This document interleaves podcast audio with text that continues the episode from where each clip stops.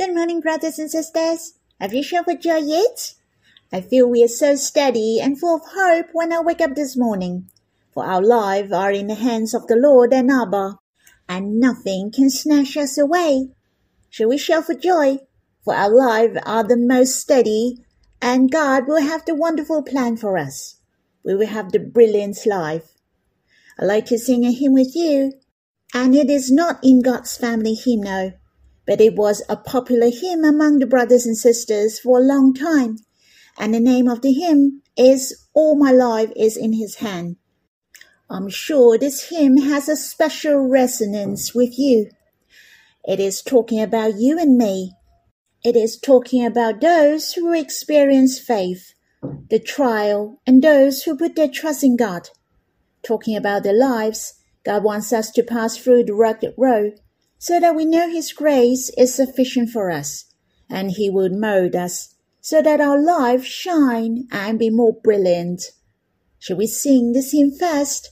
All my life is in his hand. Whatever befalls me, how and when, by my Lord is so wondrously planned. Through life's rugged road, he carries me onward with his loving hand. Thousand fears come time and time again. What's ahead, though I can't understand? The Lord says, My grace is sufficient for you. All my life is in His hand. His banner over you is conquering love. He bought you with His blood to be His own. His heart belongs to you. He will never leave you alone. If you are just a clay, is the potter who molds your life to shine brightly as fire. That you're one heart with him and walk with him. This is design. For tomorrow I don't need to care, for I trust in his promise so fair, casting all upon my almighty Father. No burden I bear. Way only for God, oh my soul, my heart, be quiet and composed. He will guide you how to walk upon this road. Grant your wishes and make you whole. He promised to mold you, he'll not forget. To be with you always, he'll not regret. He promised to make you to that fair land of joy and rest. Be steadfast to my on, reading the time. Grasp today's precious chance, if you're in time, that you one heart with him and walk with him. This is desire. Comes the journey better than before. The path of the just shines more and more. My dear Lord will surely lead me to the shore. my soul he restore. Let my heart rejoice for you always in all things. Give thanks and trust with faith. Let my heart follow you closely every day. For your coming, I'll watch and wait. Oh, come quickly that happy day. How precious the second stanza mentioned the hope on the coming days. The real faith includes hope as well. If there is no hope, all the endurance, the faith, or even love are not meaningful. How precious the Lord promised He will come and take us up to our heavenly home which He prepared. It is going to be so joyous, for we will be with him and his household forever. It is because of this boastful hope which compels our faith, so that our hope are more firm. We know what we're hoping for will come soon. Hence, we have strength to walk through our journey to the end. Our present life are more beautiful. The path of the righteous is like the lights of dawn which shines brighter and brighter until full day. Shall we sing this hymn again? And we will worship after singing. Whatever befalls me, how and when, by my Lord is so wondrously planned. Through life's rugged He carries me onward with His loving hand. Thousand fears come time and time again. What's ahead, though I can't understand? The Lord says, My grace is sufficient for you. All my life is in His hand. His banner over you is conquering love. He bought you with his blood to be his own. His heart belongs to you. He will never leave you alone. If you are just a clay, is the potter who moves your life to shine brightly as fire. That you're one heart with him and walk with him. This is design. For tomorrow I don't need to care for I trust in his promise so fair, casting all upon my almighty Father. No burden I bear, way only for God. Oh, my soul, my heart, be quiet and composed.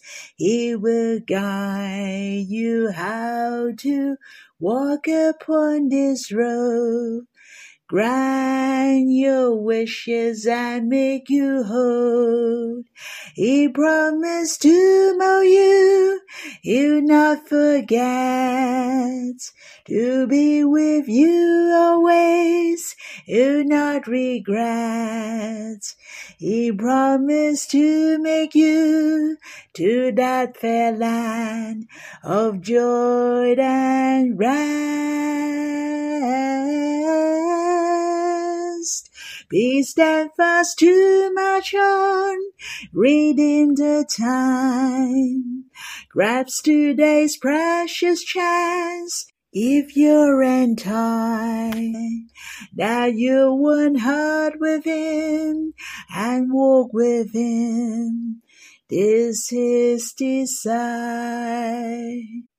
Comes the journey better than before. The path of the just shines more and more. My dear Lord will surely lead me to the shore. My shall he restore. Let my heart rejoice for you always in all things. Give thanks and trust with faith. Let my heart follow you closely every day. For your coming, I'll watch and wait. Oh, come quickly that happy day. O Lord, thank you for giving us a wonderful life. Though we do not know what will happen in the future, I know you are here to be with us, and your grace is sufficient for us. Lord, we are at ease, and we are more than happy to commit our life to you. O Lord, Surely you will mold us to be the most glorious. You want us to be in your likeness, to establish a close relationship with you in our life journey. The more we experience you, the more we love you in return. Hence, we don't have to worry about our days on earth. Lord, Lord, what's more is your promise of our brilliant eternity. All your promises are firm and steady. We're full of hope indeed. We have to wait for your coming gloriously. You will come and take us, so that we will have the union with you in the clouds. We can continue our love story in eternity. Lord, may you keep our hearts to be firm in faith. May you keep our mind to think of you, your love, and your way always. Let our faith be full of hope let us live with faith and hope every day, so that we have a boastful life. May you help every brothers and sisters to wait for your coming faithfully. Brothers and sisters, I hope you have time to quiet yourself and worship the Lord through this song, to give thanks to Him, to walk the way ahead with faith. You can stop the recording to have some personal time with Abba and the Lord first then you can come back again when you're done. We will read some verses in the Bible. May the Lord bless you. Brothers and sisters, we will read in the Gospel according to Luke, chapter 21, verse 1 to 4. But before we start, I'd like to read three more verses with you in chapter 20, verse 45 to 47 and I will explain later on why we have to read these verses in chapter 20. Shall we read it first? And in the hearing of all the people, he said to his disciples, Beware of the scribes who like to walk around in long robes and love greetings in the marketplaces and the best seats in synagogues and the places of honor at feasts, who devour widows' houses and for pretense make long prayers, they will receive the greater condemnation. Chapter 21, verse 1 Jesus looked up and saw the rich putting their gifts into the offering box. And he saw a poor widow put in two small copper coins. And he said, Truly, I tell you, this poor widow has put in more than all of them for they all contribute out of their abundance. But she, out of her poverty, put on all she had to live on. When we finish reading the last few verses in chapter 20 and the first four verses in chapter 21, then we knew these verses are connected together. We cannot ignore the situation of the widows as mentioned by the Lord Jesus. I believe Luke intends to put the poverty of the widow and the offering of the poor widow sold by the Lord together. We knew whether in the Old Testament or New Testament we have read the teachings of God, that we shall take care of the orphan and widow, and God even put those teaching in the law, that we shall take care of the orphan and widow who are in sufferings. For example, in Exodus chapter 22 have mentioned clearly, we shall not mistreat them, but take good care of them. God will hear their prayers, and he cares for the orphan and widow. And God commands the Israelites, if they reap their harvest in their field, they shall not go back to get it. It shall be for the sojourner, the fatherless, and the widow. When the harvest season comes, they shall strip it afterward. It shall be for the sojourner, the orphan, and the widow. In Deuteronomy chapter 24 mention, When you beat your olive trees or gather the grapes, you shall leave some behind for the sojourner, the orphan, and the widow. As you can see, God helps those who are weak, helpless, and in need. God wants us to help each other. The rich shall help the poor, to help those who are helpless. Have you noticed in chapter 20, the Lord Jesus mentioned there were people who devour widows' houses. Those were the religious leaders at that time. How ridiculous! They only being godliness outwardly, but in fact they were disobedient to the words of God. They supposed to take care of the widow, yet they were the one who deprived those widows' assets. I believe there were some poor who refused to offer to prevent their money to go into their pockets. Hence, when I read chapter 21, verse 1 to 4 about the poor widow who put the two copper coins, my heart really admired and treasured her, though she might be mistreated. Here it emphasized this widow was poor, but you see, she had no complaints. She didn't blame God or this society because of her poverty. Instead, she offered all she had to God. I really admire her confidence in God, for she believed God would take good care of her. I also treasure that I am not the only one, but the Lord Jesus as well. He knew all the details. He knew how much this poor widow had. He knew the heart of this poor widow.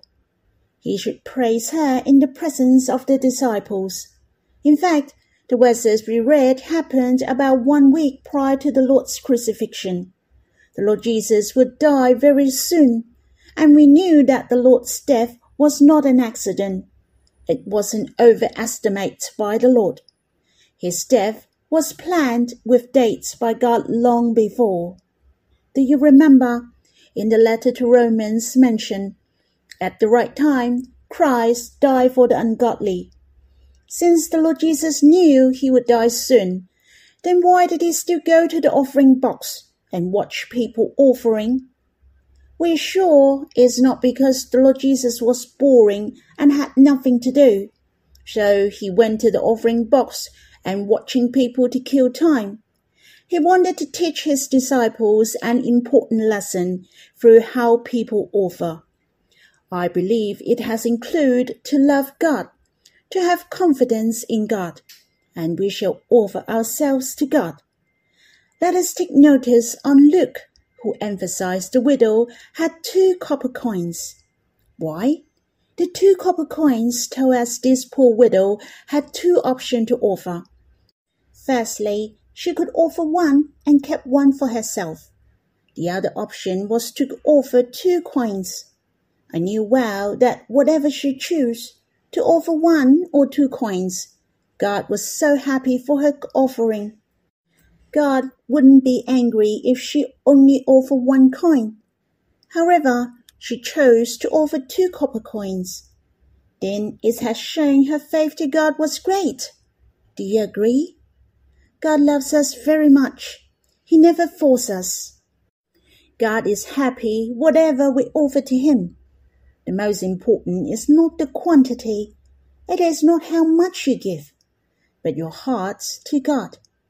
It is reported that there were 13 offering boxes in total at that time.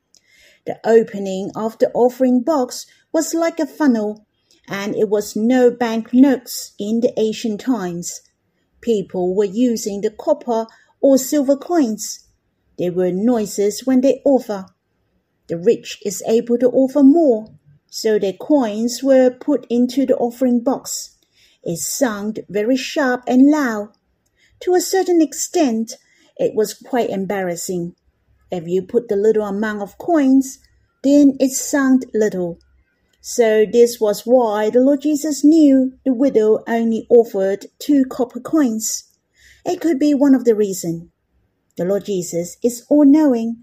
Not only he knew she put in two copper coins, the Lord Jesus knew well that she put in all she had. The Lord Jesus said, But she put in more than the rich and all of them. I was reminded here she was really rich. Not that this widow had a lot materially, but what she gave was a lot. Someone said, What is the true wealth? The true wealth is not how much you own, but how much you can give. You see the faith of this poor widow to God. Then it has proved that she was more blessed than all of them. As you can see, she offered all her money. So you knew she has no worry in her living. She didn't worry about she has nothing to eat. She believed God would take care of her. This poor widow reminded me of the prophet Elijah went to a widow's house. He asked the widow to make him bread for food. She only got a handful of flour and a little oil in the days of famine and that's only enough for her and her son to eat. But the prophet of God, Elijah, asked her for food. It didn't sound quite sensible, but the widow did what she was told. She used up all her flour and oil to make bread for Elijah. And the miracle happened. It was because of her faith towards God. Her offering made the jar of flour could not be spent and the jar of oil should not be empty. That meant she is supposed to run out of flour and oil. But the flour and oil began to multiply, and it was more than what she had before. This miracle was well known among the Israelites. This is to tell us that we shall trust God and we will not lose out when we are willing to give to Him. God will bless us greatly Maybe this poor widow was encouraged by the widow at that time, so that she had the full confidence in God. Lastly, I'd like to encourage you all that you shall not look down on yourself. Never think that you have only a little to give to God, since it is useless. You shall never ever think this way. If we are willing to give whatever we have to God, if we love God and trust in Him, even it is only a little. In fact, the Lord appreciates very much, and in the eyes of God it is not little at all. What you have given is more than all of them. This poor widow had the affirmation by the Lord Jesus. I hope we all are willing to offer for the Lord. This poor widow had the bravery of offering the two copper coins. She didn't feel embarrassed of her little offering. She wanted to love God and express her love and trust to God. That is worthy for our admiration.